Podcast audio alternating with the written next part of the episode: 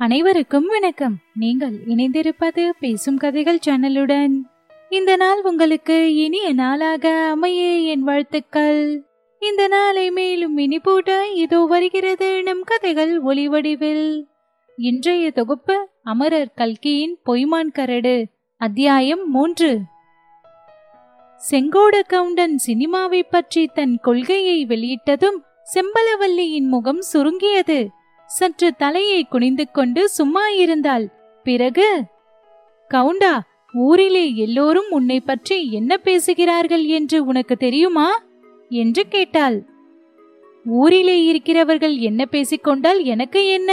நான் எதற்காக அதையெல்லாம் காதில் போட்டுக்கொள்ள வேண்டும்? என்றான் செங்கோடன். அப்படி இல்லை கவுண்டா நாலு பேர் பேசுவது உனக்கு கட்டாயம் தெரிந்திருக்க வேண்டும். அப்படியானால் நீதான் சொல்லேன் நாலு பேர் பேசுவது உனக்கு தெரியும் போல் இருக்கிறதே. தெரியாமல் என்ன ஊரெல்லாம் பேசிக்கொள்வது என் காதில் விழாமல் இருக்குமா? நீ இங்கே கேணிக்கரையில் வந்து தனியாக குடிசை போட்டுக்கொண்டு உட்கார்ந்திருப்பதனால் உன் காதில் விழவில்லை. என்னதான் ஊரில் பேசிக்கொள்கிறார்கள் சொல்லிவிடேன் இவ்வளவு தூரம் ஏன் சுற்றி வளைத்து மூக்கை தொடுகிறாய்? எனக்கு சொல்லவே தயக்கமாயிருக்கிறது வாய் கூசுகிறது. நீ கருமியாம் பணத்தாசை பிடித்தவனாம். விநாயகருக்கு கல்யாணம் ஆகிற போதுதான் உனக்கும் கல்யாணமாம். யாராவது ஒருத்தியை கட்டிக்கொண்டால் அவளுக்கு சோறு போட்டு தொலைக்க வேணுமே என்பதற்காக நீ கல்யாணம் பண்ணிக்கொள்ளாமல் தானே பொங்கி தின்று கொண்டிருக்கிறாயாம். நீ பணத்தை சேர்த்து புதைத்து வைத்திருக்கிறாயாம்.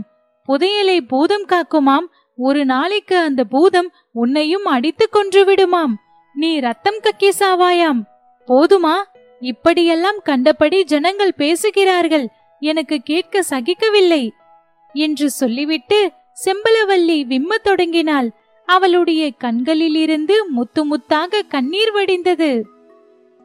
சேச்ச ஊரிலே எந்த நாயாவது ஏதாவது குறைத்தால் அதற்காக நீ ஏன் அழ வேண்டும்? அழாதே செம்பா என்றான் செங்கோடன். செம்பாவின் கண்ணீர் செங்கோடனுடைய பணத்தாசை பிடித்த மனதை கூட கொஞ்சம் கரைத்து விட்டது.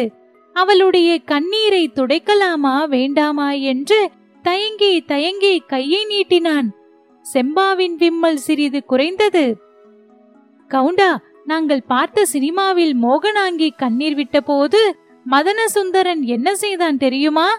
என்று சொல்லிக்கொண்டே செம்பா செங்கோடனுடைய கைகளை பிடித்து இழுத்து சினிமாவில் கதாநாயகன் செய்தது போல செய்து காட்டினாள். சீச்சி அவர்களுக்கெல்லாம் வெட்கம் மானம் ஒன்றும் இராது போல் இருக்கிறது. மிருக ஜென்மங்கள் போல் இருக்கிறது. ஆயிரம் பேர் பார்த்து கொண்டிருக்கையில் இப்படியா செய்வார்கள்? என்றான் செங்கோடன். நிஜமாக இல்லையே திரையிலேதானே? என்றாள் செம்பா. திரையிலே என்றாலும் ஆயிரம் பேர் பார்க்கிறார்கள் இல்லையா? ஆயிரம் பேர் என்ன? லட்சம் பேர் பார்க்கிறார்கள். உன்னை தவிர எல்லோரும் சினிமா பார்க்கிறார்கள். அது கிடக்கட்டும் தள்ளு. கவுண்டா ஊரார் பேசுகிறது எல்லாம் பொய்தானே? உன் பேரில் உள்ள பொறாமையினால் தானே அவர்கள் அப்படியெல்லாம் பேசுகிறார்கள்? எதை பற்றி சொல்கிறாய்? பொண்டாட்டிக்கு சோறு போட பயந்து கொண்டு நீ கல்யாணம் பண்ணிக்கொள்ளாமல் இருக்கிறாய் என்கிறார்களே. அதுதான். முட்டா பயல்களுக்கு பிறந்த பயல்கள் அப்படித்தான் சொல்வார்கள். நான் உன்னை கட்டிக்கொண்டால் அதனால் எனக்கு லாபமா நஷ்டமா? இன்றைக்கெல்லாம் உன் சாப்பாட்டுக்காக மாதம் ஏழு எட்டு ரூபாய் ஆகலாம்.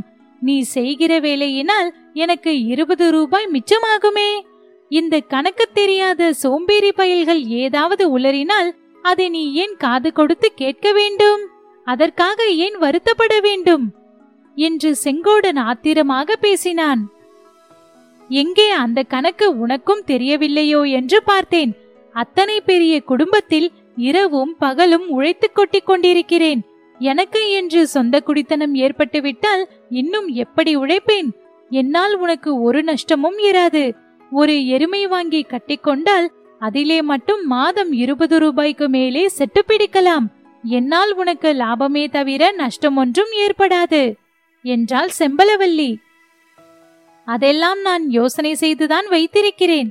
செம்பா வேறு ஒரு காரியத்தை உத்தேசித்து கல்யாணத்தை தள்ளி போட்டுக் கொண்டிருக்கிறேன்.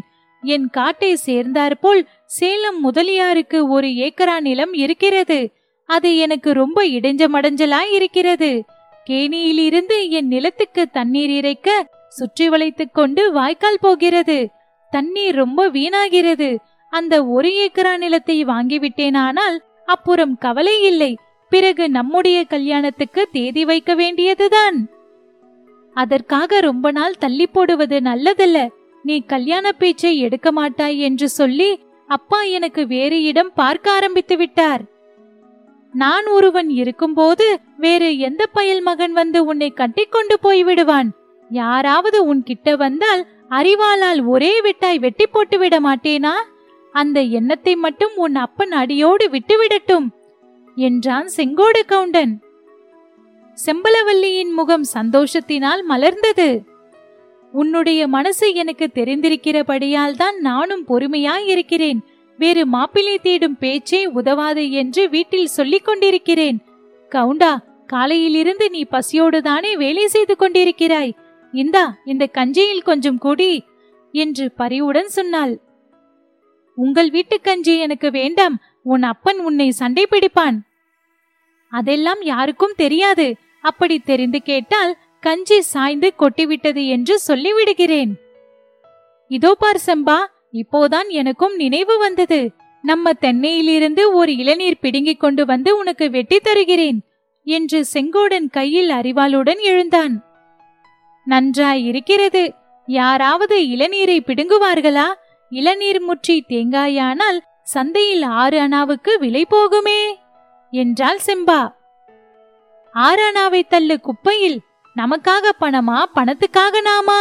என்று சொல்லிக்கொண்டு செங்கோடன் சென்று கையிட்டுகிற தூரத்தில் காய்த்து தொங்கிய இளம் தென்னையிலிருந்து ஓர் இளநீர் அறுத்து கொண்டு வந்து தன் காதலிக்கு கொடுத்தான்.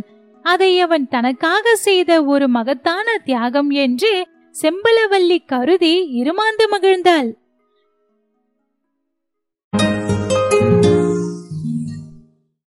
இத்துடன் அத்தியாயம் முடிவு பெற்றது. தொடர்ந்து கதைகளை கேட்டு ரசிக்க பேசும் கதைகளோடு இணைந்திருங்கள். நன்றி.